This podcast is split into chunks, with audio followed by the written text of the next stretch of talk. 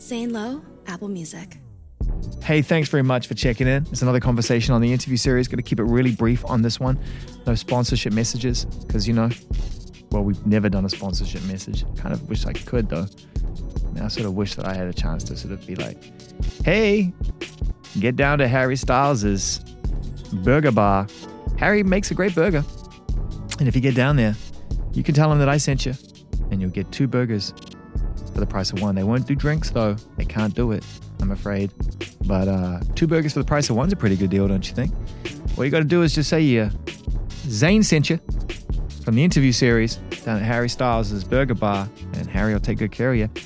Really great patties, great, great quality of meat, and they just know how to, they cook it just right. They know how I want it cooked, very personable service. Harry Styles' Burger Bar. It's just a great time.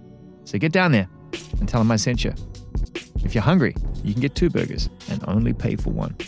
Today's guest is Harry Styles.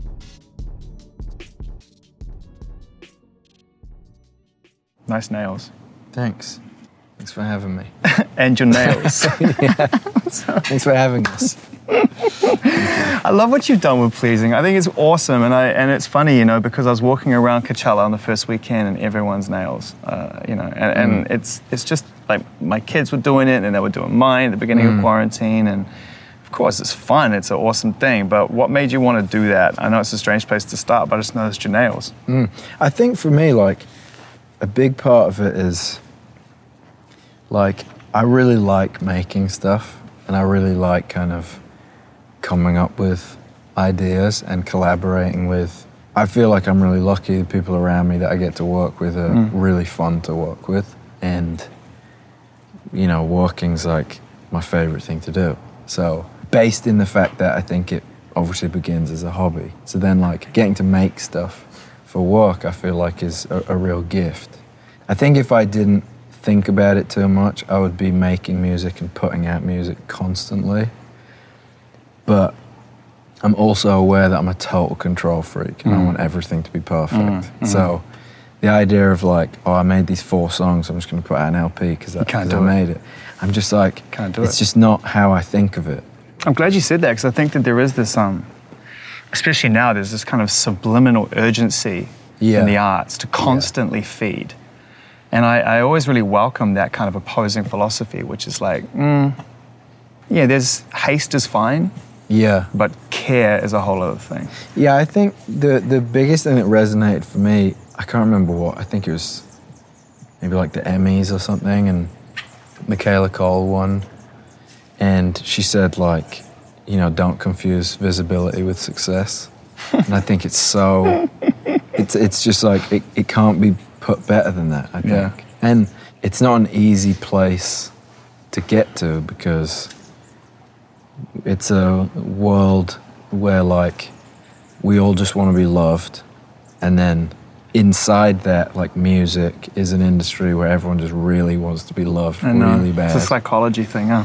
yeah and everyone's just kind of like you know gagging for it and that kind of positive like reinforcement And not to dark tower it, but there's more than enough parts of the experience that are willing to play into that desire for love. And it's like, cool, you want to work, we'll keep you working. Yeah, and I think what is so exciting and like dangerous about it is that you put so much love into an industry that's so fickle and that like it Totally. loves you back when you're doing well and like if you're not you're just out.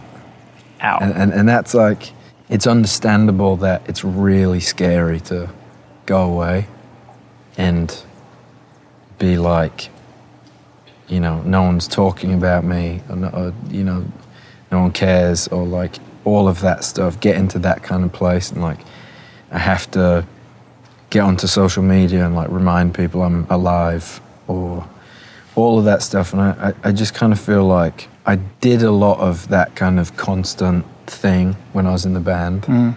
and it's it's really easy to kind of brush off, you know, the the pandemic, everything that happened, and brush off the kind of oh, it was a big time for self-reflection and a lot of perspective changes and all of that stuff, which everyone went through. Mm.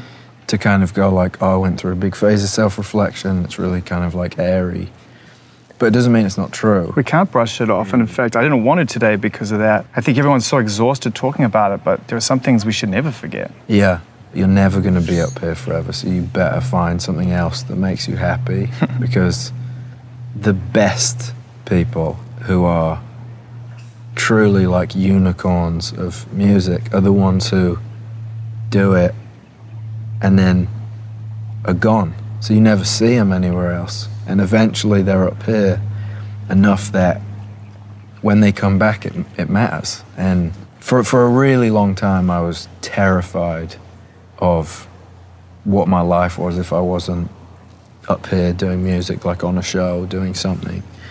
And then you're faced with a time when you can't do that. And the great leveler of like, hmm. it doesn't matter how much money you have, doesn't matter where you live, doesn't matter this, doesn't matter that, you can't travel, you can't do this, you can't go outside your house. It's like suddenly you're forced to not be this musician guy. You're forced to be like a friend and a brother and a son and all of those things. And I actually feel like I, you know, kind of had a little bit of a chance to focus on that at least for a moment.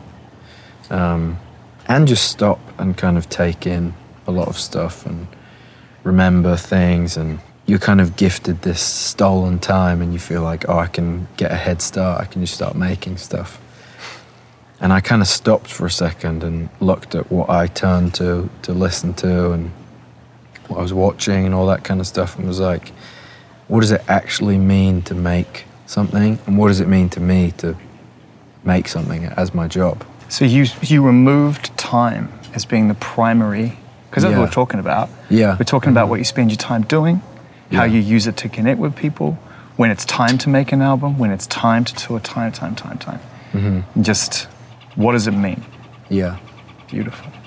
There's so much I want to pull out of that, and I'm going to try and do it in some form of, some kind of lovely way. But I feel we have to acknowledge this because, you know, we at one point we were going to do this in the United Kingdom, but there's something wonderful about being in this afterglow in Palm Yeah. Springs, which is, I'm sure, how you feel a little bit after these two amazing headline shows, two Fridays on the trot, man you just seem super light on your feet and chill, you know, which I can imagine just uh, in a lot of ways. There's, there's probably relief involved. That may mm. surprise some people, but there must have been some relief knowing that you did it. I just, you know, if I'm going to put something out, whether it's a show or an album or a song, or I want it to be perfect. Mm. And um, I think like that's why I take so much stress on. I think around something like Coachella because I feel like I want to be good. I, it, like if it's not going to be good, I'd rather not do it. So you know, in that kind of setting, no matter what it is, kind of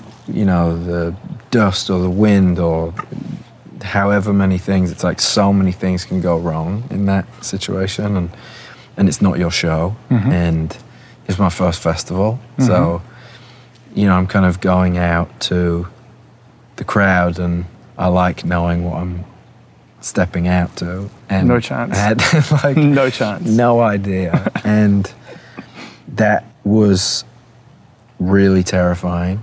And What was your instinct when they asked you to do it? Did you want to run? I think my instinct usually is like, that's too scary, so I'm probably going to say no. Yeah. But that's kind of like also what's fun. It's about like. That's a little thing that gets in your stomach, and that's the thing. Yeah. That, uh, man, it's hard to shake that. I mean, it's the same thing with making an album or mm. making a movie or something. It's like, yeah, it's obviously easier to not do it. if your only reason to say no is because your gut's churning and you feel scared, you can't turn your back on that. Yeah. And I think that goes down to songs as well. Like mm. being uncomfortable with something doesn't mean it's bad. You know, it's funny. It's like the songs that when I wrote them, I was they kind of made me so uncomfortable because I was like, I don't know if that's I don't really know what it is. Like I don't know if I can't tell if I love it or if I hate it. That's just like the funnest place I think to make music. I remember like I played some songs to Rob Stringer when I was kind of like getting close to feeling like the album was getting somewhere and as it was was like the last song I played as part of like the added bunch because I was like I don't know if this will be on the record or mm. anything. Rob's your record boss, by the way, and Rob's also one of the most British people you'll ever meet in your life. Yes, So he's, correct. he's going to tell you the truth. Yeah.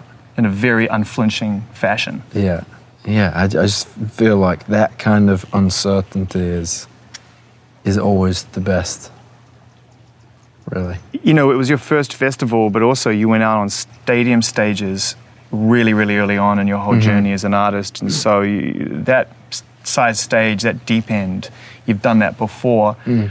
But I wanted to ask you what that level of applause and that level of reaction from that many people, how that's changed for you then versus now. Like, are you able to absorb it more now, appreciate it in a different way, see it in a different way? you know, coming out of the band, I definitely felt like like I have to get comfortable with the fact that I m- might not do that again. Like I'll Yeah. probably never do that again.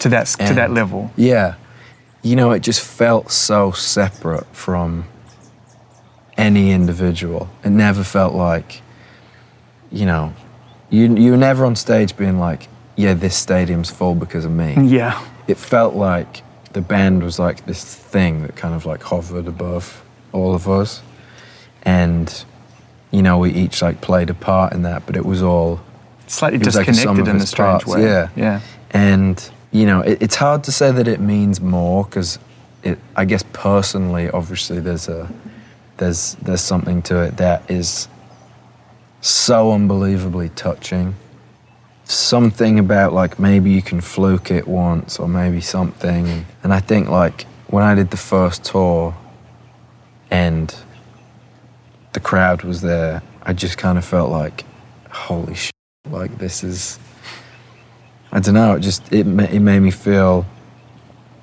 so liberated. Like the crowd is so emotionally generous that they just want me to be having a good time and i can feel that. Doing shows is my favorite thing to do like in the world. And it's really easy to be like you know when it stops being fun i'll stop doing it i wouldn't feel good like having people buy tickets You don't wanna fake if it. i'm like honing it in I don't know, man. You know, you find other ways to connect. All I'll say is that from a fan's point of view, watching you on stage right now feels really special to be in that crowd. Mm. As a fan, and you know I am, but to be around sort of on that night, whatever it was, 50,000, 60,000 fans, you're right. There was just this this level of care and love that was being thrown back at you. Normally it's the other way around. I love you all so much. You're the greatest crowd ever. And like, oh, right, we love you too. But it felt like people loved you before you even mm. sang a word. It was like, come on, we're all here. That's why I said you did it on text because yeah it just felt like the only thing I could say. Like, you did it. I feel like sometimes you get it with like comedians a lot, where they come out and the first thing they make you feel is like you don't have to worry about me. Mm. Like I'm not asking. Mm. I'm just doing it, mm. and like I'm having the best time ever. yeah. I feel like Jim Carrey did that like a lot. Like the first thing always felt like I'm good. Like this is happening, and you can come and join the party, or you can do whatever, but it affects me zero. Mm. I've just tried to do that in terms of, you know, I had like before the first weekend, I was nervous, and you know, someone said to me like, just have fun. It's the only thing we care about as your group of friends around you. Like, just have so much fun. When you have people around you who make you feel like that, you feel like you can get back to what it's about, I think. And it's really, really liberating. Man, we all needed that. 2020, I, I, I was thinking the other day, like where we were in November of 2019, mid mm. November. And I, I couldn't get my head around that it was only a few months later that everything had changed. It felt like mm. there was so much more time between that conversation when we were on the coast and what eventually happened. And then I was suddenly reminded you didn't even get to tour. Mm-hmm. Like you did those kind of kickoff shows, you played the album, played the album in LA, which was awesome. And then that was kind of it. And like everybody had to put their plans on hold, but it must have been so rewarding for you to finally get out and be able to tour that record and do it mm-hmm. safely and wave the flag, you know, for your fans that like we can do this. The delay in it almost, like, I couldn't really, in a lot of ways, like, go out and promote the album. It was somehow more powerful for me because I kind of just got to, like, watch it do Yeah. its thing. Yeah. And, then when that crowd shows up in the arena, we've lived with these songs Right. Like, for so long Yeah. that you know, hearing you you play a song like "She" is just like a whole other level Uh-huh. than where it would have been, you know, three six months even into that into that cycle. Yeah, I mean, I think you have everyone has more of their own experiences with the music and stuff, and Yeah. what it means to them is like allowed to develop more and all of that kind of stuff. But I think also for me, by the time we went out touring, I'd finished this album, and I got to play those songs with knowledge of what was next. And so I kind rare. of got to like. I mean, I felt like I got to. I had like a secret the whole Yeah, time. yeah, yeah, which is great, but also like that Mm-hmm. cycle of like exhaust yourself playing the songs you once loved, and then somehow drum up the the creative energy to go make another batch of songs. Yeah, I think the, the just I don't know if it works now. I don't know. I mean, that was amazing what you got to do. Yeah, I, I think I thought about it like if you asked anyone if they could go back to when they felt the best about making music, Yeah, would they have made another album or done another tour? And I feel like everyone would take another album. Yeah. Like in the moment where Yeah. they feel like I'm just, I can make stuff freely and feel really good about what I'm making. I feel like everyone would take an album. And you know, I, I when I went into rehearsal for the tour, I'd just been mixing the new album, so I'd been listening to it like constantly, constantly, constantly. And I get to the first rehearsal, I'm trying to like remember the words to the album before, and I was like, "What are the, what are these songs? This is plus they're very different songs. Yeah. you know, this is an evolution. That we're going to get to that, but the album sonically and songwriting wise, and the, and we've got to spend some time on the words because your words are at another level. All that's to come in this conversation, but it's a very different experience. I mean, Mm-hmm. yeah, it's like all of a sudden you're reminded about who you were. It must have felt like yes, like a long time ago. It's a Yeah. weird time space continuum thing Yeah. at that moment. you know, the other version of like I'd gone on tour and then I'd finished the tour and been like, all right, gonna go make another album. Mm. There's, there has to be some fatigue there and there has to be some I kind agree. of like, I always try and keep writing always so that you don't get into the thing of like a hard stop and then you go, okay, now I have to follow something up Yeah. or I have to prove something because that didn't go well. And my favorite thing about this album is while it's so different, I think it was very much made with the same intent as Fine Line. Which is what, if you can boil I it down? I think it just felt like from the first album, I think it wasn't necessarily like a super commercial album. And I think there was something in doing the tour and people coming and dancing and having a good time that made me feel like, okay, you just want me to make what I want to make. Obviously, with the knowledge that, like, if my favorite artist, if I went to a show and felt like, okay, they've stopped doing what they want to do, Mm. then, like, it's not fun. It's not exciting watching someone, like, fake it. I always feel a little bit of done. responsible as a fan. Maybe I'm taking Yeah. it too serious. I always feel like, man, did I corner you? Right. Did I expect you just to keep doing the same thing? Like, there's like enough examples of it. I always just think in terms of like, oh, we really liked that, so do that again. yeah. You're kind of like, well, that one still exists. Yeah. Like, you can still listen to that. Yeah, well, someone said that actually as a famous quote. I can't remember who it was, but someone said, well, that album is around. You Yeah, I feel like it was like the- Tyler. Yeah, somebody said, like, you know, you like those songs? Cool. They're just over there. Right. They're literally below. little the- bit, exactly. new one. Just under here. but it's kind of like you know you try and chase that thing that you did already and it's like maybe it sounds similar but it's not the one that you fell in love with so it's kind of just like not as good a version of the thing that you like I think that's got to be artistic hell. I think if you're in a situation where you can't get past what you've achieved yeah and you're doing it because it fills some kind of gap, some void, yeah, it's all the wrong reasons, you know. You were so good with your fans on that tour because I, was watching shows as they were being put up and scrolling and seeing and everything else. And I felt like you really connected with your audience, I guess partly because you hadn't had a chance to before that. And it's like, wow, we're really in this zone. And this will be the last chance you'll get to see this album on, because I'm not doing two runs, the only run. Um, for people that don't know what that was like, because we were in our own COVID Yeah. bubble, what was touring and during COVID like? I think the biggest thing was like we said to everyone at the start of the start of the tour, like we have an opportunity to show everyone that it can be done. Yeah. If you do it properly. Yeah. And it hit the crews harder than everyone else. Is the reality. And, you know, touring crews and everyone in that circle has a bunch of friends who are also in touring crews. So it's like all of our friends in the touring industry are depending on us showing that this can be done. Yeah. So, you know, tested every day, you tested anytime you got on a bus. Like, the isolating was super strict. No indoor dining, no, like, couldn't use gyms, couldn't do this thing, couldn't do that thing. I'm pretty strict on tour anyway. Like, I don't drink and I go straight to sleep and all of that kind of stuff. Kind of the opposite of, I think, what everyone thinks I'm probably doing after a show. But, you know, it's like, I was very, very, like, proud of just the way that everyone took it on and You did it. banded together You and pulled it off. covered other people when they were out, and everyone went kind of very much above and beyond their job description to kind of get it done. Was it lonely for you though at times, doing it that way? Yeah, I mean, touring's kind of lonely sometimes anyway. Yeah. And I strangely feel very lucky that I'm used to it. And I kind of just use the time, that time to like attempt to take care of myself as well as possible. Yeah. And, you know, I'll sleep like 10, 11 hours minimum when I'm touring a night. I haven't slept that much since I was like So 16. you're like six. exactly.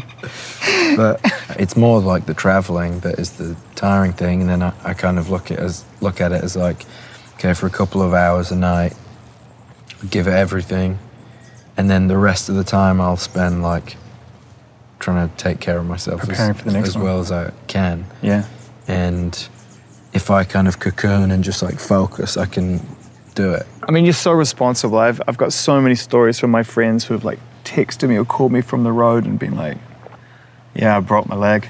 It's like, Yeah. doing what? Skateboarding. I'm like, you're on tour, dude. What are you doing skateboarding? Yeah. Like, didn't your insurance company give you a list of do's and don'ts? Like, even football. Yeah, there's the amount of the amount of artists that go out there and play like Well, I did social it once. football. I did it once on the last One Direction tour where I played football and I broke my foot See?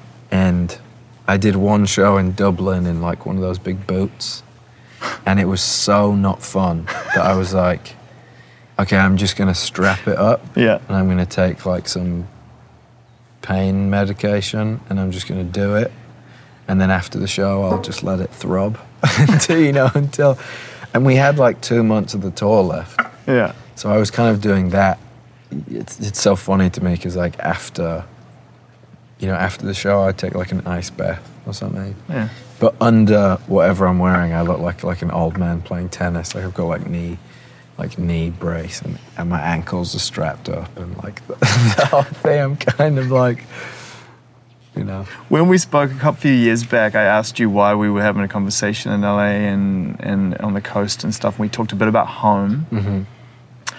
And you made a really sort of astute observation that, you know, London was sort of the closest thing to felt like home at the time because you spent the most time there. But I could tell that you hadn't really committed to an answer. You didn't really know what that felt like um, at that moment in your life. And I sort of feel that for all the reasons we've just been talking about, you know, we all had to ask ourselves, like, where's home or where are we making home for the next two years Yeah. because we're restricted in travel and stuff.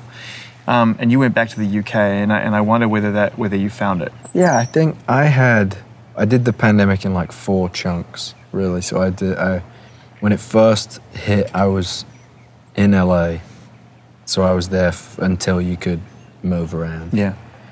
and I was there for maybe like two and a half months. And you recorded during that I time, did, right? yeah. So, you, so I took like six weeks where I did absolutely nothing, and because you know we didn't know how long it well, no one was doing anything. We were like wiping down the surfaces of the food Exactly. that was arriving. I mean, it was no one knew what we were dealing with. and I, I kind of I started just writing a lot yeah. after that first kind of pause, and then and you booked a studio, and I booked. Yeah, I was back in. We went back to Shangri La, Shangri La, which is Rick's, which Rick- is you know space. nice because I mean it's amazing, but also it's a good kind of you can stay there, and we were able to like bubble up. Yeah, because how did the rest of your team feel about that? I don't know how they felt or you felt, but I, I know for the first three or four months of the spring of 2020 out here, leading into the summer, I would drive up and down the 10, which is a freeway, and it was me and three other cars. Mm. I mean, it really felt like the day after tomorrow or like I Am Legend or something. Mm. And yet you're already booking studio time, and you're like, come on, we're going to get back out into it. Was anyone like, oh? It was definitely it, at the start. It was definitely like, okay, is that what we're gonna do? And it was kind of like, that's what I'm gonna do. That's an sure. answer. That's and, and like, I totally understand if you would like to come, I would really like it. I just would have loved it if you'd shown up on your own and been like, all right, how do you work? yeah. Like, um, so I, I did like, I was maybe in LA for about three months, and then I went home and had some time not in the studio, and then eventually was back in the studio. And I was in England then for like several months, and in that bit where you could, it was right in the middle of the first year, and you could like travel a Yeah. little bit and stuff. And I drove to Italy by myself. I drove with a friend, and mm. then I drove back by myself. What was that drive like in that in 2020? It was kind of like an open-ended trip. Wow. And I think the biggest thing was like any gap that I'd had to go on holiday or take a trip like that would be like, okay, well, I have a week, so I'm not going to drive Yeah. because I should just get there Yeah. and have as much time there as possible. And I drove there with a friend. We got there, and then he flew back a couple of days later, and I just stayed there for a couple of weeks by myself and just went so slowly and felt much more like present than I'd been in a really long time. And, you know, I'd walk around and I'd get a coffee and I'd sit down and drink it instead of like Look at your watch. just be like, phone. oh, I'll get it and I'll walk with it because I'm going somewhere else. Yeah. You know, I, th- I think like I just relaxed a, a lot and felt like no one knew where I was and felt like a human being and felt very small in a really nice way. And um, driving back, I was by myself for the whole drive back, and I love driving Me too. because just you know free. What did you listen to? Do you remember? I listened to like a bunch of books because I was trying to like kill some time. A lot of the time, my stepdad passed away several years ago, and he'd got this car before he died, and he always wanted to. He'd kind of started driving it around the UK with my mum and stuff before before he passed, and they were taking a lot of like road trips together and stuff, and he'd he'd really wanted to go to Europe, and it had like a lot of his old CDs in it and stuff.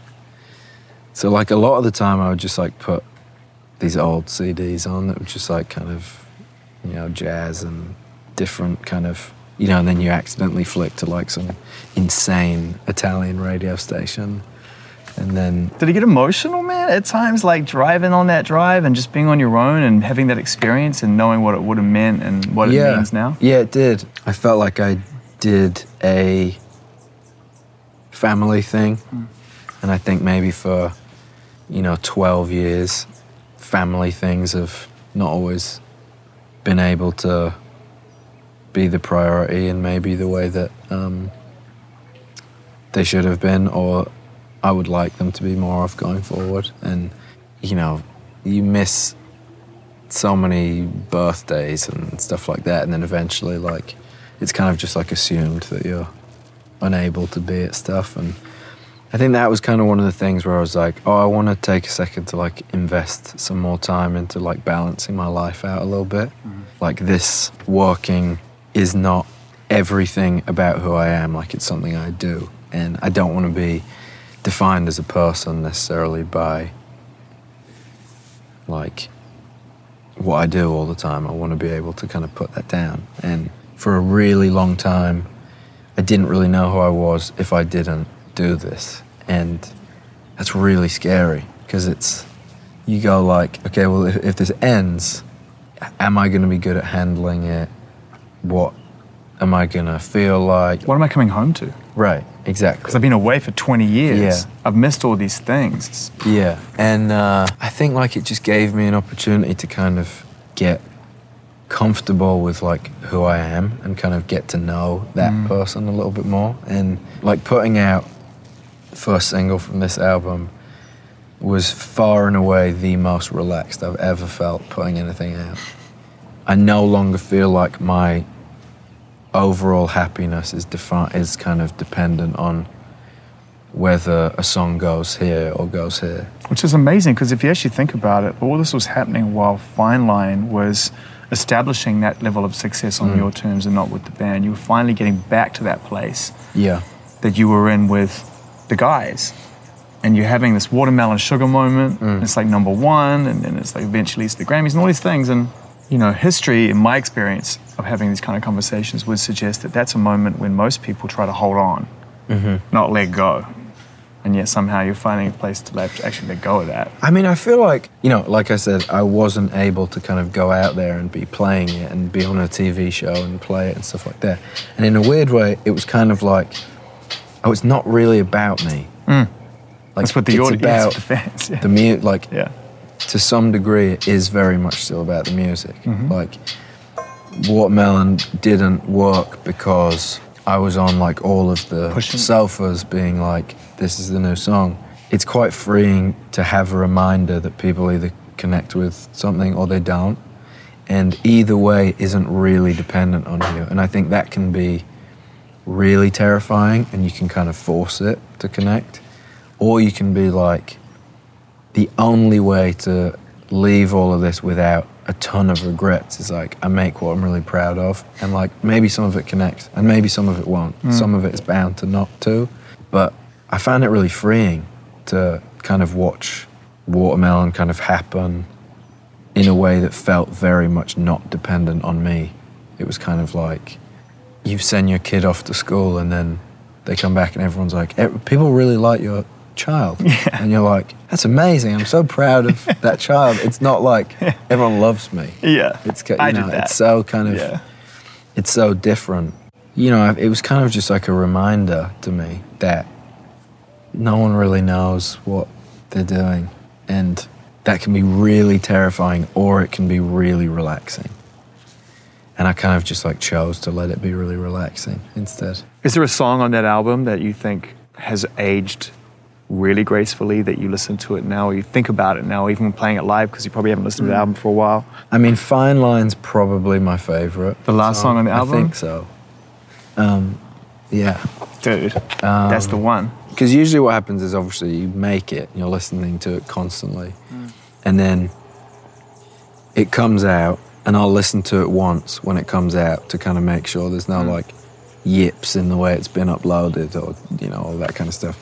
And then it's like, oh, I'm probably going to stop listening to it for a while. Why though? I don't understand. Like Just do- for a bit. No, but wait. Because you've listened to it so no, many no, times. no. No, I'm done with that argument because I heard this so many times from artists. I've listened I to. definitely go back to it, but I hadn't listened to it kind of top to bottom. I never understand. Like. I sort of get it to a degree because you have to go play it live and stuff. Mm. But psychologically, it's a strange trade because you've got to be a fan of what you make. for sure. So I wonder whether it's just was it conscious or subconscious that you decide that I, I think by I the time it was going, like I, you know, if I had like a two month gap or Yeah. something and then went back to listening to it, I was working on the next one. Right. So I didn't want to listen makes to sense. the. You're creating, always You know, didn't want to listen to that one a ton, but I, I listened to it. I used to listen to it sometimes when I was running because I would know. Like where I am time wise in by going by the song, so I'd be like, "All right, that song's gone. It's time to turn around," like that kind of thing. But but I listened to it top to bottom for the first time in a while when it, I think, like on the year anniversary. Yeah. And I, I love it so much. I love so. it. Also, I guess because I was making the the new one, I kind of subconsciously stopped listening to like a lot of music.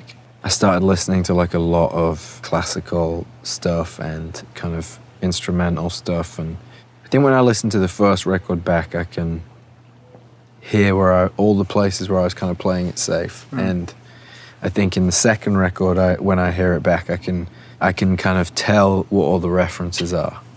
And I was really interested like okay if I don't have any direct sonic references like what do I make? Hmm. I think the fun thing is like listening to, I don't know, like Bill Evans or hmm. like Samuel Barber or like I listened to like the Swan Lake hmm. thing a bunch and stuff, and I kind of felt like you can reference things by like the emotions that they evoke, but not. I'm not necessarily going to be like, oh, that string sounds like flames. Let's do that.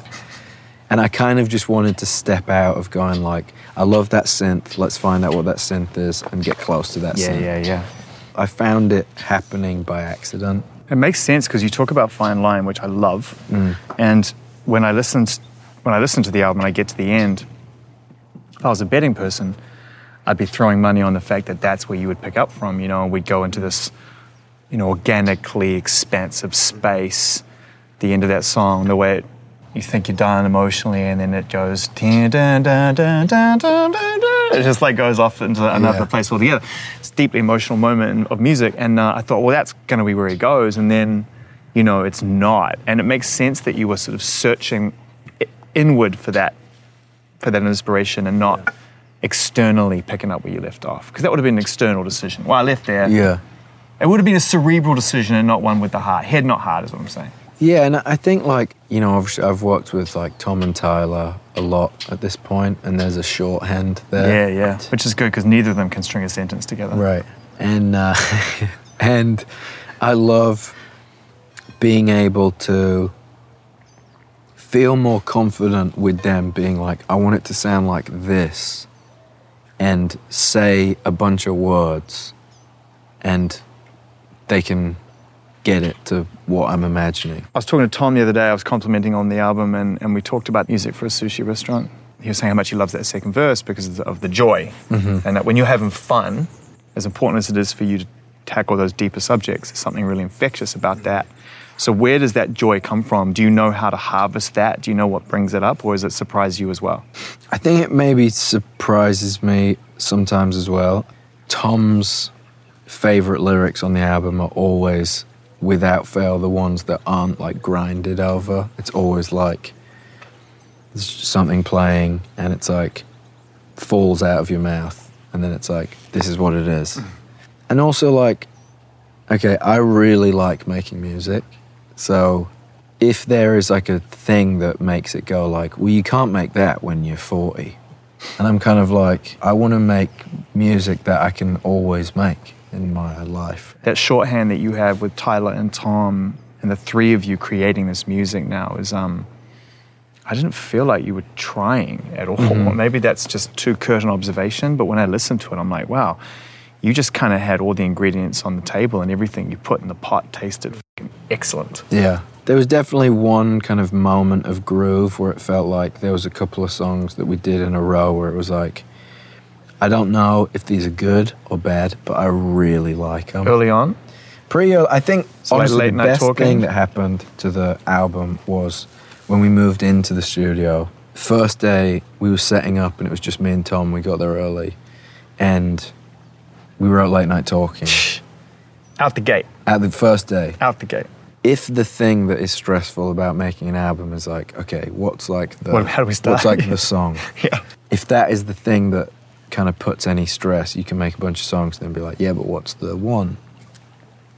And I think doing that, we just then got to make the whole of the rest of the album being like, we have that. I think, like you said, like Fine Line, there's a finish and it feels like, okay, I feel like I know how the next one's going to open. And I had an idea of how I thought the next one would open. So I wasn't off the mark. You were thinking this is a good place for us to pause. Yeah, I think Yeah. you know I, I like that kind of through line, and then there's something about sushi that felt like, nah, that's how I want to start. You know, it becomes really obvious like what's the first song you play to people when they'd be like, oh, can I hear a bit of the music? It's like how do you want to set the tone? And all the and all the like, and I'm- it's probably not this direct, but I'm you know I, I hear a lot of Jacob Collier in my house because Mm. our kids are big fans, and I'm now subsequently a big fan. And the way that he just moves through those '80s jazz harmonies, Mm-hmm. Yeah. it's like, Yeah. oh, am I singing? Am I an instrument? you Yeah. know, and that stuff is so fun. Hearing you do it and dive into that, it's like you just lay it wide open from that point Yeah. forward. That anything is possible on this record. Yeah, probably the biggest thing also was like I wanted to just make music, and I stopped like singing. Like I used to feel like oh, like I'm a singer, so I should be singing everything. So I'd like try so hard to like sing. Well, also being one voice in five, you get this shot. You gotta Kind of, you yeah. Gotta get It's your like voice okay, you're gonna sing the chorus, like you better fing sing it, otherwise you won't Yep. do it. And I found like a, like I know when I like how my voice sounds, I know when it, when it feels like this just sounds like super generic and not interesting. You know, you have like a line of lyric that you don't know, and you go like instead, and it was kind of like It works. this is fun as hell. You know, you do it on grape juices t- as well. You, you you introduce another side to your voice on that too, which is great. Um, has almost a very early McCartney-esque vibe to it, and to me, at least when I listen to it, that kind of really lovely four on the floor, Yeah. mid-tempo groove, and you know that song is uh, uh, just a beautiful um, tribute to uh, dependency through alcohol and the hangover Yeah. that follows. Have you ever written a song with one? Drunk. No, hungover, or Oh. drunk, but hungover. Uh, I think there is an uh, a moment of vulnerability definitely, that is so impossible to recreate definitely. when it's you in an instrument feeling like pathetic or however you feel when you're at your worst moment of a hangover, like a sip of water Mm. in the morning, and you're like, man, I am not feeling good. Have we heard that song? Yeah, I think Fine Line was kind of a, a little bit like that. I, tr- I try and write a more on the up than the than the down. But it's funny because this album to me is like almost in three stages, and I don't know if this is intentional. In the beginning stages, there's really a search for release, and um, sometimes that's through empathy, like in late night talking, a desire to try and fix a situation, or searching for the through line to help somebody and therefore help yourself. But then there's also like a dependency suite. the first four or five songs is like, man, what am I going to do to kind of figure this out? Were they all written within a time frame? Am I looking too deep into it? I don't know. There's just some interesting imagery, you know, on daylight, and for instance. Yeah, daylight was like we have to find a way to stay awake and finish this because if we all go to bed, then this is going to turn out not what it would if we finish it tonight. Mm. So So you pulled an all-nighter. we like powered through on that one, you know, and then finished it and went down to the beach and the sun was coming up and it was like, okay, yeah, like felt correct that we'd finished it in that place. I think there's like, you know, I'm just a big believer that like life is so much about moments and especially with songs in particular, like you can learn to surf and sometimes you don't like get the wave and sometimes you the wave comes and you haven't practiced surfing and then every now and again like the wave comes and you've practiced enough that you can ride the wave and sometimes when the songs like write themselves like that it feels like okay there's a reason why sometimes i like sit out there falling off the surfboard a bunch and it's like it's for this moment because that moment feels so Magic. everything comes together and it obviously you want people to like your music i also think it's really important that it's not where making it comes from like i think there is a percentage of people who make something that has to not care about what people think about it. Because you're just always going to change it But to get there, you have to. Sometimes you have to go to those painful places. And Yeah. I, I hear that in As It Was, as much as it has a spring to its step. And here I am running down 65 steps on Coachella's main stage, about to kick this whole thing off. That's a, a song about, to me at least, when I listen to the lyrics, is about kind of the desire of, you know, that, that scary moment of letting go and opening yourself up to new mm-hmm. experiences. And, and that can be sad as much as it can be uplifting. And Yeah. daylight and grape juice and there's some pain in the first sort of half of this album and um, i asked you where the joy lived before do you know where the pain is do you know like as it was to me is you know like bittersweet to me it's like the to me it's like really devastating Yeah. and it was very much written that way Yeah. like i have you know like the voice note of it being written and it's very like in this world na, na, na." It's a like death march. yeah it's a death march you know you start playing a drum beat that's faster than that and you're like this could work You know, well like- it's also super subversive which is cool Yeah. because we're all up there like do do do do do and you're Right. like well yeah and I, I it's a think sad one that's always been, you know, the, the, the kind of fun part about music. It's so interesting. You can a bunch of people dancing to like your most devastating. oh jam and lewis are the best in the world at it i mean how many Yeah. times we got on dance floors and danced to things like Robyn dancing on my own i mean that's, Right. the, that's that's a great example as it was is definitely one of those And I, I- think you know, as it was, is about you know, kind of metamorphosis and a perspective change, and the whole thing of like when you have that, it's not something you have time with, and people go like, "Oh, we'll give you a couple more days with this moment," and you get to like say goodbye to your former self or whatever. It's kind of like by the time you realize it's already gone, and no matter it's a i think a big part of the kind of evolution of what music you make as well is like it doesn't matter if people want you to be that thing that they always loved about you or they want you to be that person because you're not that person anymore. Everyone is changing and you know i think like there's no reason to not approach music that way and, and kind of let it change and turn out differently than you start it. And you don't always get to realize something happens and then you kind of look at it and be like wow and then you get to decide whether that is devastating or brilliant and accept the fact that it's probably both Both. Oh, that's the trade. yeah That's the trade. And I mean, now that we've cracked open as it was to some degree, because when it came out, I think everybody was dancing. yeah And now that we've cracked it open and we've revealed its true nature a little bit, can I ask you what you were going through, or at least what you felt you were experiencing or feeling when those words came out? You know, I was in England for, like I said, I started the pandemic in LA, went back to England for a while, came back to LA for a while, working, and then went back to England for a while. All four of those moments were the longest I'd been anywhere for 10 years, 11 years. I just got to like sit for a second and you create this kind of like space for yourself and obviously in everyone kind of had their world shrunk and you, you really became abundantly clear like who you missed and who you didn't miss and who you wanted to spend time with and what felt more important and all of those things and it, it was kind of like all right we've gone through a portal and you can't necessarily go back through the door and once you know something it's hard to You can't. unknow it You it's, can't it's unknow it. impossible and i think yeah. Going kind of That's what therapy tells you on day one. yeah, like I, th- I find therapy to be like a really good example of it because I feel like for a really long time I kind of emotionally coasted. I didn't really feel anything, and you know we'd go through like real highs in the band and stuff, and it would always just feel like a relief. Like oh, we didn't fail. That feels like a massive relief. Yeah. I never really felt like I celebrated anything, and I had a great time, like truly. A great time is a distraction too, by the way. Right, right. That's another form of dependency. right. I'm having a great time. And, and I think sometimes, you know, with therapy as an example, is like you open a bunch of doors in your house that you didn't know existed. and You find all these rooms, and you get to mm-hmm. explore them.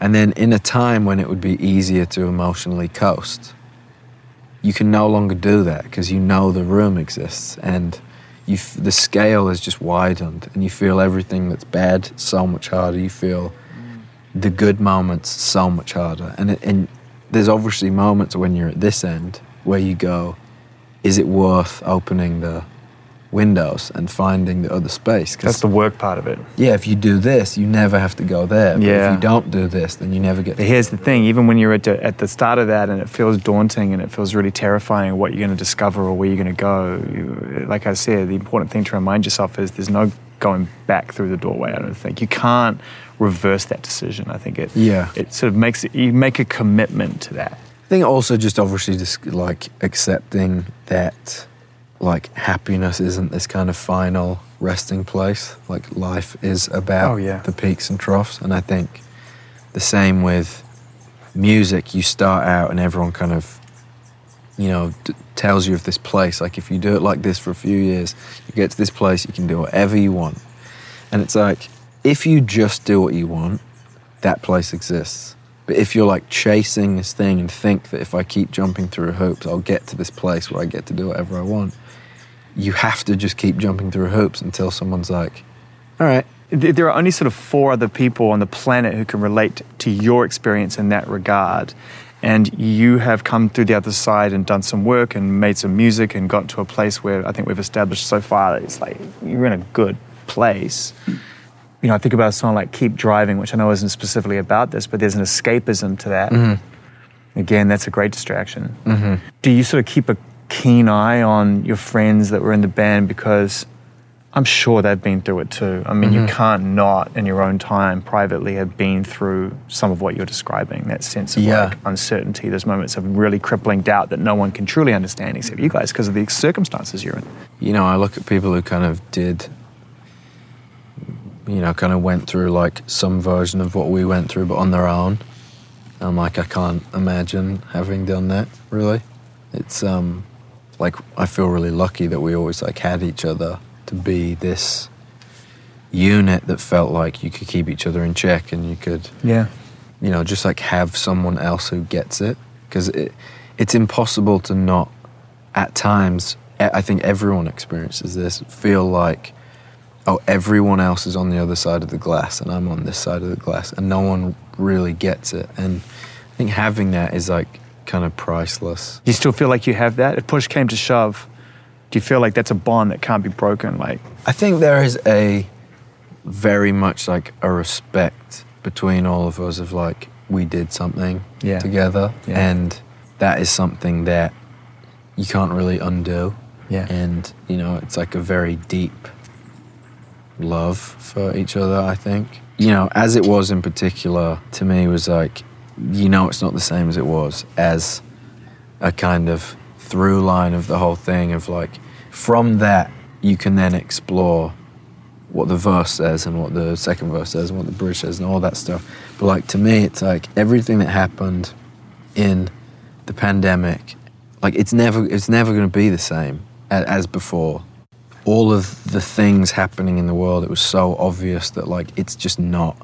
You can't go backwards whether that is us as a people or me in my personal life or any of those things it's like you learn so much in those moments are forced to like face things head on whether that is your least favorite things about the world or your least favorite things about yourself or all of those things it's like you just can't then pretend that stuff doesn't exist you're right, it's bittersweet too. It's a super sad realization. It's like the end of something is really, man, you may wake up a couple of days later and feel like the whole world is wide, is wide open, but there's going to be a few days of, of, of acknowledging that.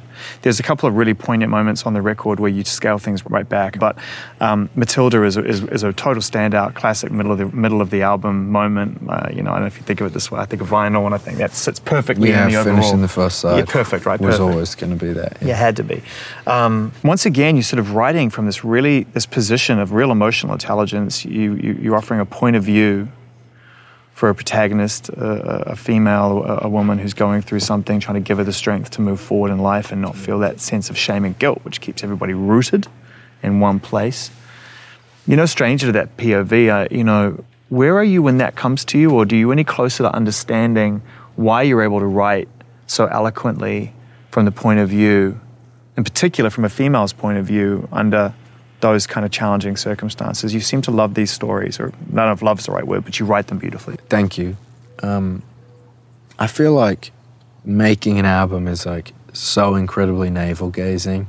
Like it's so self absorbed as a thing. We don't we don't talk about that, Right. Because otherwise, all music comes apart. Right, right, yeah, yeah. We never talk about it again. But I think like what is affecting you in a moment, what you feel like you want to be able to say to someone in a way that is strangely easier than calling them Yeah. and being like, just so you know, I want to tell you this or something, is like, it's also kind of a nice reminder that like sometimes the thing that's more important to say is to someone else and Yeah. not like okay i could spend this day when i'm feeling this thing and thinking about this thing i can try and write another song that's like fun about like how i've like fancy someone and i think they're really great or i can be like no i'm thinking about this thing Were you thinking about someone particular in particular? yeah. Um, and I had, you know, an experience with someone where, in getting to know them better, they kind of like revealed some stuff to me that was very much like, oh, like that's not normal. And I, I think for a lot of people, obviously, what you know in your experience feels like it's everything that you know. So Yeah. it's easy to kind of mistake it as being, I don't know, I guess in this specific case, like regular behavior. And I think being able to be like, that's not normal. And I think, you know, you should maybe get some help or something to kind of go into that a little mm. more. Mm. Matilda, for example, is kind of like, I think Matilda's kind of uh, relatively self explanatory, so I mind doing it less because, mm. you know, obviously I think it's important, like it means a certain thing to everyone, but I like that it was this personal story to me about someone else being able to say like this thing is more important than me just making music about myself. Yeah. Because I think it could mean more to you and a lot more people. A lot more people, yeah. You know, another one of these songs could mean to me. But kind of disguised in, you know, Matilda from Roald Dahl book of like, okay, disguise it as imagine Matilda as like a grown up. I mean, I played it to, you know, a couple of friends and stuff, and like all of them cried, and I was kind of like, okay, I Okay. think this is like something to pay attention to. Have you played it to the person it's about? I haven't. Do, do they know that it's about No. them? Wow. Will you ever reveal it? Uh, or they know instinctively? I think they'll probably know. It's hard with that because it's kind of like it, it's a weird one because in that same sense, like the line of like it's none of my business, but it's just been on my mind. It's kind of like we talked about this like last time we sat down, and you have a couple of people in your life who you've lost to like suicide and stuff, and it's hard. It's always hard to not go like I wish I'd reached out to them and I wish I'd done this. And it's really difficult not to do that, even Yeah. if you're not that close to them. You know, with something like this, it, it's kind of like, you know, I want to give you something about, like, I want to support you in some way, but it's not necessarily my place to make it about me because it's not my experience. And sometimes it's just about listening. I hope that's what it did in like, if nothing else, that it just says like, I was listening to you. There was a moment on uh, Friday, first Friday Coachella, when you played Boyfriends, and it's I can think of maybe mm, three, four, certainly less than half a dozen times in my life when I, I, I've been in a crowd of that many people, hmm. and everyone is quiet. Mm-hmm. I know you were performing and singing, and that's a complex song to sing because it's harmonies pretty much all the way through, and you all have to be in the pocket, and you're really naked up at the front of that stage, you know. But did you were you able to absorb the silence? I mean, I couldn't hear anything the whole time, so it was really hard to tell that people were quiet. Oh man, but it was they- kind of we were quiet, It was definitely like the first thing that Tom said to me after the show was like, dude. It was like Radiohead at Glastonbury playing like exit music. It was that quiet, like like everything just it just sucked the noise out of the field. yeah, and for good reason. I mean, I don't know if you saw, but Angel Olsen did a little sort of nod and a cover on Uh-huh. TikTok the other day of it and called it a, a keeper, like called it a great song. And it's a great song. Now, it's a, from a male perspective, it's a very knowing song and it's a very self aware song. You have to have some self awareness to write from that perspective. Mm-hmm. yeah, for sure. Boyfriends was written right at the end of Fine Line, like, so, you know, I'd I'd finished the album and we touched on this last time. There was like an extra week where I went in to write some stuff and wrote "Adore You" and "Lights Up" and "Treat People with Kindness" and stuff. And we were recording "Lights Up" and it was very like fast. It was like, okay, we have like a super rough demo. Let's get singers in and do it. And it kind of came together really quickly. And then at the end of that session, everyone left and started writing boyfriends. And it almost felt like, okay, there's a version where we get this ready to put on this album. And I think there was just something about it that felt like it's going to have its time. Mm. So, like, let's not rush to get it done. And we did so many versions of it. You know, it was like vocal and acoustic, and then vocal and this with that. Jump and then, track and- you know, electric guitar, and then this and then that. Which is crazy to me because I cannot actually, and people say that to me, and I can immediately put it into a different arrangement. I cannot hear that song in any other way. Yeah, and we did, you know, we did like did the harmonies on everything, and then took them out for chunks and put them in for mm. chunks and all the stuff, and then at the end it was like, okay, we need like there's something that it has to be to be what it should be, and uh, Ben Harper played on it. Yeah, he did. and you know it Oh man, kind of just it's it's him. no one plays like his him either. Hands playing that guitar. God, you can so hear that as well. It's the craziest thing. Style is a funny thing, isn't it? Yeah. And he has it. And it's like the guitar that he wrote like his first three albums on, and he'd gifted it to So his. Another Lonely Day Yeah. was written on that guitar. I believe so, yeah. Wow. And he'd gifted it to his daughter and had to ask for it back to borrow to play it on the thing, but didn't tell her what it was for. So I believe now will be her finding out that he played it. but, um, so thank you for letting us borrow it. But it was kind of a. Yeah. It was just such like a singular moment, I think, for all of us, like Tom Tyler, Mitch, we're such big fans of him as well, and it just felt like a really special moment. Well, you Like, couldn't have got a better play to contribute to a song that speaks to that subject either. Ben Mm-hmm. Harper has been an advocate, you know, and a beautiful and again another emotionally intelligent writer who writes from that kind of POV Yeah, many times. So he would have felt the subject matter of that. Yeah. I'd, I'd imagine. I think you know, writing it, it was really easy to be like, okay, we should like pitch this maybe. At, at some point, you go like, all right, maybe we'll pitch it and let someone sing it, and then it was kind of like, Really? I mean, no, it was never going to be Hell no. pitched, but it's kind of like No one else could sing that it's so except much, Angel Olsen. Amazing version, by the way. I think for me, like writing it, I felt like you tend to try not to like get ahead of yourself when you write something, obviously. But I think there was something in it where I felt like, okay, when I'm 50 Mm. and if I'm playing a show, maybe there's someone who heard it for the first time when they were like 15, and this is probably the song that they came to see because I'm learning so much by saying it, and I'm not ever going to pretend to know what someone's experience is, but like I hear you in some way, and like definitely some self awareness in to be. there, and I, we're all flawed, you know, and I think pretending that we're not is like I just don't get it really anymore.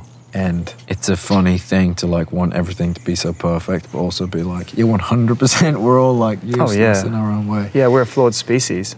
I think like the boyfriends thing, I think the, the good part about it is that it is everything. It's both acknowledging my own behavior, it's looking at behavior that I've witnessed, it's looking at, you know, I grew up with a sister, so it's like watching her date people and watching friends date people and you know like people don't treat each other very nicely sometimes and I, I mean it turned out about boyfriends because i started playing it and then sang boyfriends and then was kind of like i kind of like that. Should we go from here? And then just kind of kept going. Yeah. and it was kind of one of those like it was one of those like really quick like just say what you think of boyfriends. And you're like You know, after that song, the album takes a turn, and this is the final kind of suite of songs, which I love because it's like both kind of sweet. It's like w, it's like S Y S U I T E, but it's also S W E E T. It starts getting really light and mm-hmm. happy and joyous, and I feel like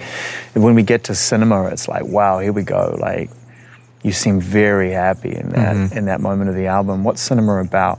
cinema's about like i think i just wanted to you know make something that felt really fun honestly. And i mean i have the kind of note of writing it and it was very i was like on a treadmill. And it's very just like me kind of going "Doo, doo, doo, doo, doo." you know, and felt like a very fun one for me because I used to, you know, tend to do so much writing in the studio, hmm. and it was very much like, you know, I did this bit here and had like the melody, and then I went home and added a little bit, and then kind of left it, and then added a little bit more and kind of left it, and then went into the studio and kind of put it together, and that kind of was the biggest thing for me across the album was like.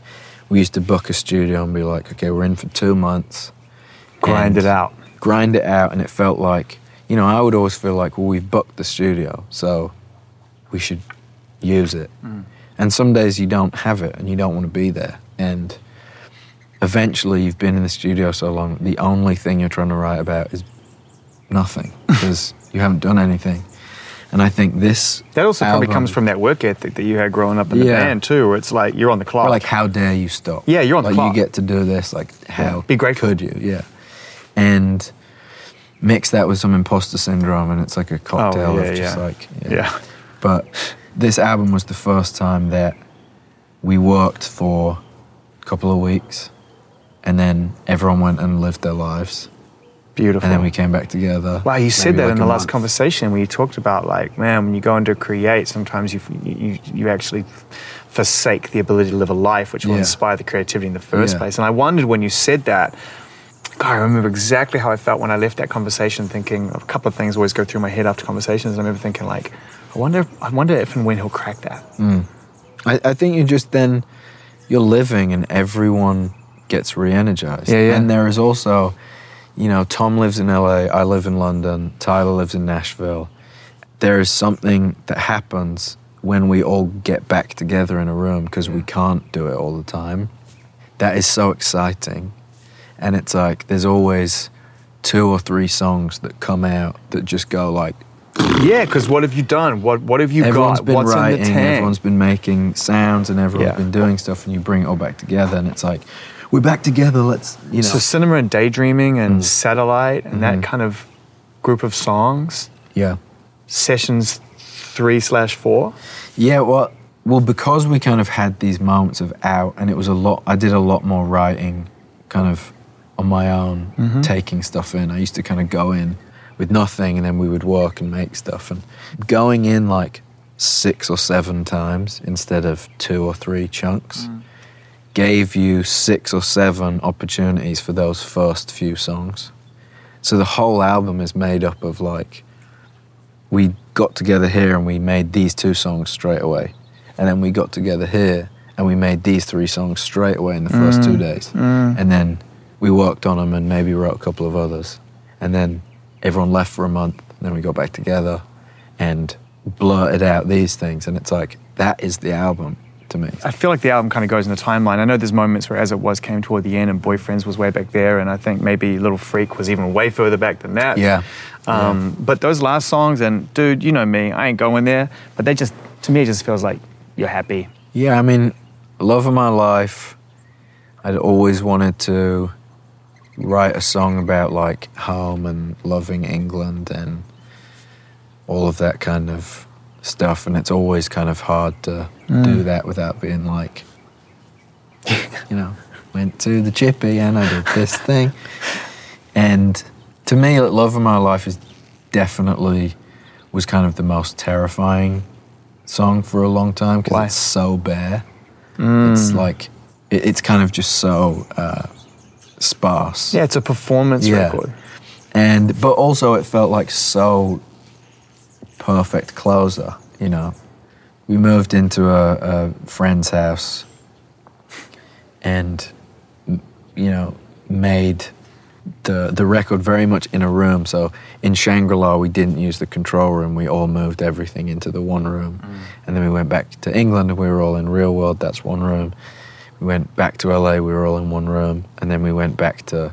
We moved into this house, and kind of, you know, I said like, I know you're away. Do you mind if I use the house to do some writing and stuff? And they were like, cool, no problem. Thought we'd maybe come with her. Why did you choose that house though? What was I'd spent some time there, and I knew it was really peaceful, Yeah. and I wanted to just be away from everything and be able to go outside. And I've always enjoyed doing that. I don't love like distractions of Yeah, yeah. doing it. It's like a 360 visceral experience of like, you know, you have an idea and you can tell everyone at breakfast instead of like, oh, wait till four o'clock when we're in the studio or something like that. And, mm. you know, you're able to go through the night and then just sleep and all of the things that make it kind of, everyone cares about it as much mm. as, as you do. And I think that's something that's t- tough to achieve. You know, we made it in this room and, and Tyler was playing piano and we did like, Baby, you're the love of my life. Ooh.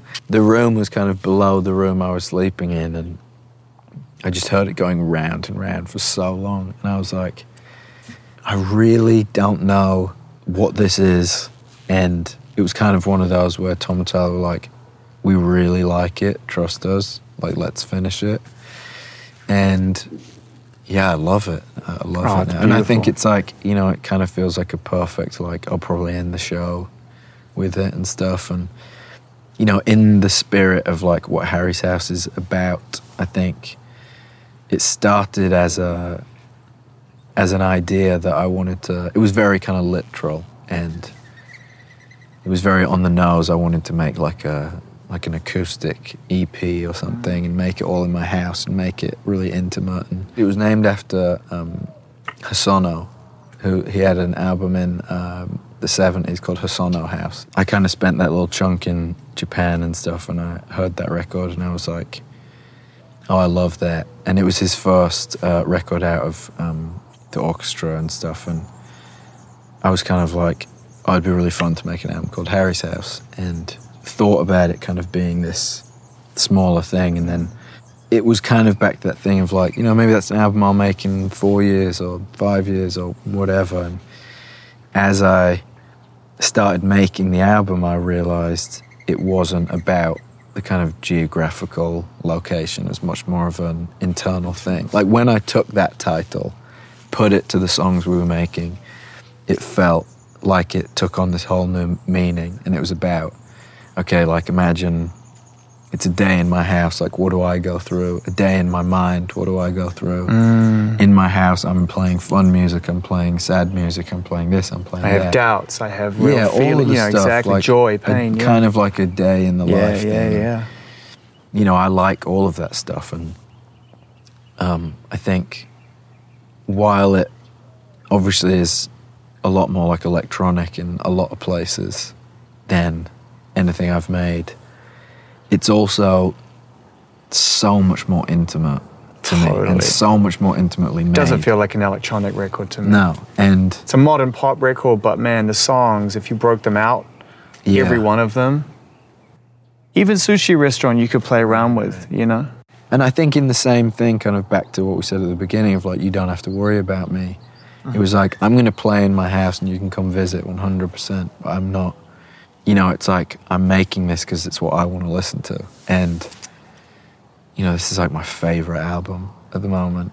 And I love it so much. And uh, it was also made so much more intimately than anything. And because of the circumstances and all the things, everything was played by like a very small number of people. It's, it it's crazy. It's you and Tyler and, in a and room. Tom and a few great Yeah. backing singers and Ben and a bit of John Mayer and Yeah. Mm-hmm. a little bit of Dev Hynes and a couple of other writers, but it's super low key. you know so to me like it's everything it's everything that i've wanted to make really in in like a lot of ways So you're 28 right now, yes and at the time of this interview i was 28 Yes. i also will be when it comes out So, is life moving fast or is life going slow? How does life feel to you in terms of pace at this point in your life? i think like i'm embracing both very much i think in moment to moment I, f- I feel like i'm always working at being more present i feel like i've got a lot better at it mm-hmm. I feel like I'm able to celebrate the moments that should be celebrated. I don't feel so relieved, kind of like, that could have been really bad. I'm like, is really good, and that is really fun. Because I don't feel like the people around me, the friends around me, kind of, I don't feel like their love is conditional.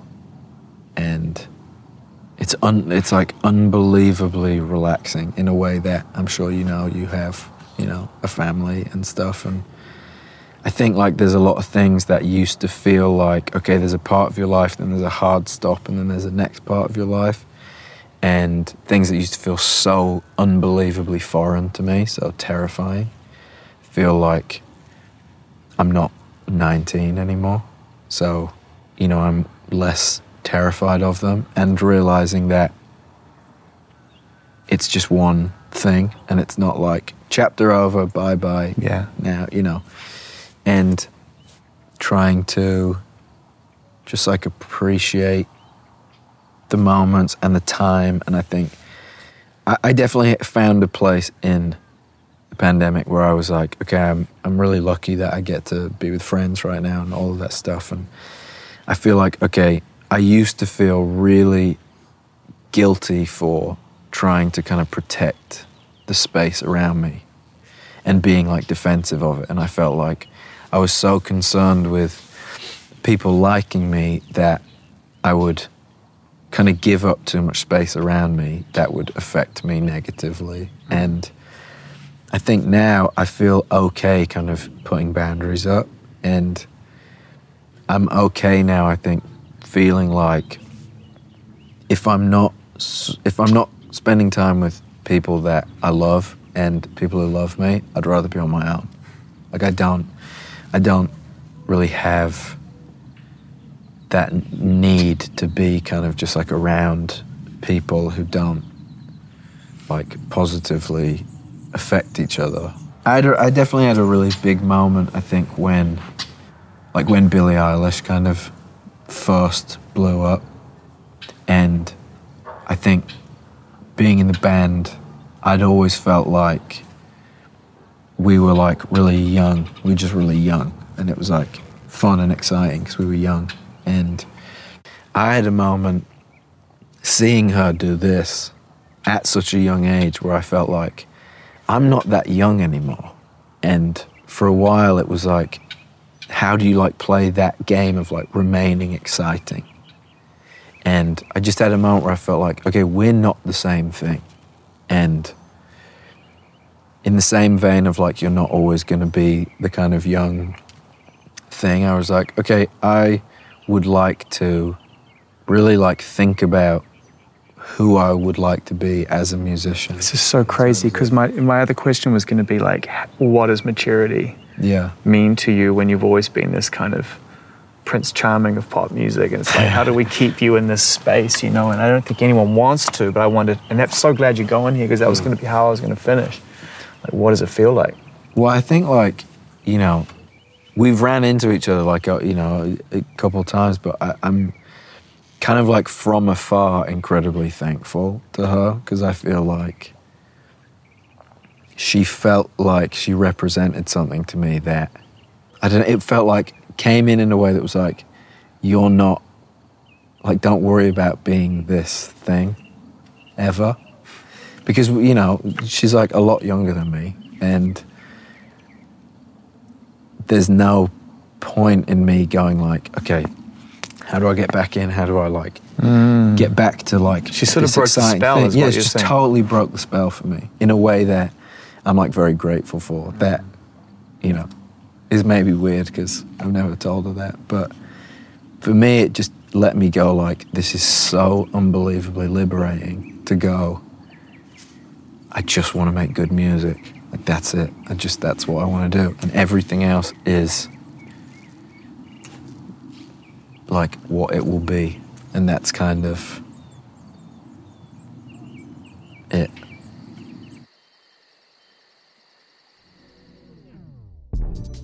Hmm. Just finishing up my second burger and still got a little money in my pocket. Thanks, Harry. Appreciate it. Ludicrous, right? I should be doing those sponsorship reads. I feel like they're one of the most fun parts of having a podcast. Don't you think? Oh, I mean, there's so many good ones. My buddy Bill does great ones. I mean, the way he delivers them is so good. He'll just be like, hey, you know, you got to get down and check out my buddy at Rick's Tires. Rick will take good care of you. You know, he'll make sure that you hit the road safe with a great tread. All right, rate it, comment if you want, follow it if you want, or not. Ah.